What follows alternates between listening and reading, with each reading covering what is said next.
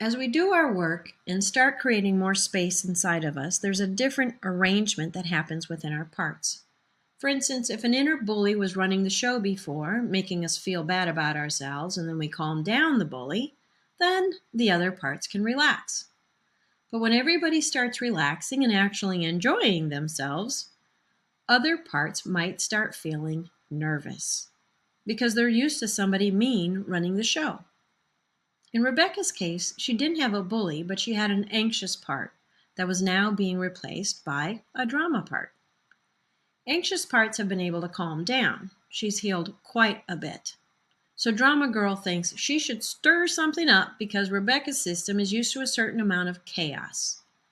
And this process will cycle through until the system gains more and more trust for her true self. I'm always saying that trust is earned. When we meet new people or join a new group, we learn to trust through experience and time. It's the same way in our inner world, inner journey. Trust is also earned by facing challenges, having uncomfortable conversations. We observe what is said and we watch the behavior. People who are trustworthy have a tendency to believe that everybody else is trustworthy just like them. And that's when we tend to get stomped on. So, people who are innocent, like Rebecca, have to actually work at not being so trusting and letting trust be earned little by little. Yes, even in the internal world. We've worked on anxiety, and now Rebecca has a strong relationship with anxiety. She's able to speak with it directly and manage anxiety levels, understand what the triggers are for the anxious parts, and walk through the challenges that are happening. Things were calm for a while, and I knew somebody was going to poke their head up and challenge the calmness. Sure enough, in walks Drama Girl, much more mild than anxiety. Drama Girl's very human. Our social structure makes it easy to connect and communicate to the lowest common denominator. Watch when people gather what they speak about. It's usually complaining about authorities, picking on somebody who's bright and shiny, or an easy target. When people agree on something, they feel connected to each other. And it's our human nature to agree on negative things. We have a tendency to all carry fear. We don't say, Good afternoon. My name is Ursula, and I'm afraid. How are you?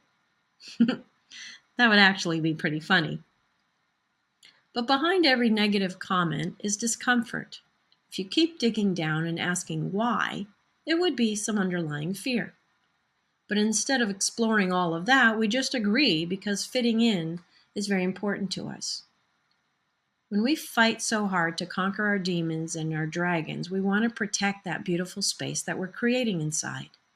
We want to be gentle and kind all the time. We want to be around people who are gentle and kind. We want the people who we love to feel safe inside, like we're feeling. We enjoy the freedom and we want to share that. Yeah, that's sort of the rub on becoming a more awake and aware person our family relationships. They see us doing sessions and being more introverted and thoughtful and taking time to process and communicate. We're changing our behavior. Most of the time, when people start going to the gym or wearing their hair differently, it's just a matter of time where they'll revert back into their normal behavior. So, when family members see us starting to change our ways, they're sitting back saying to themselves, uh huh, let's see how long this will last. But when we're consistent and we're softening or setting better boundaries, they become uncomfortable.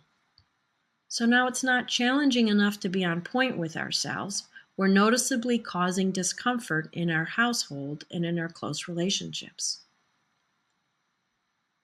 Of course, we're excited and we want everybody else to feel happy and empowered as we do. So we get on the rah rah cheerleader team and we want everyone around us to change too, which then ends up being annoying to them. Eventually, we calm down and just work on ourselves and work on accepting others as they are. slowly, slowly they will begin to adjust. And as we're building trust within our own selves, we are also earning trust of being our new way with those around us. The spiritual path sounds so lovely sometimes, but you see, there's plenty of work. It takes diligence and consistency and a ton of patience. I would say the most prevalent condition of the spiritual path is to be kind. Kind to yourself and kind to others around you as you change. This is a true sign of the spiritual path traveler.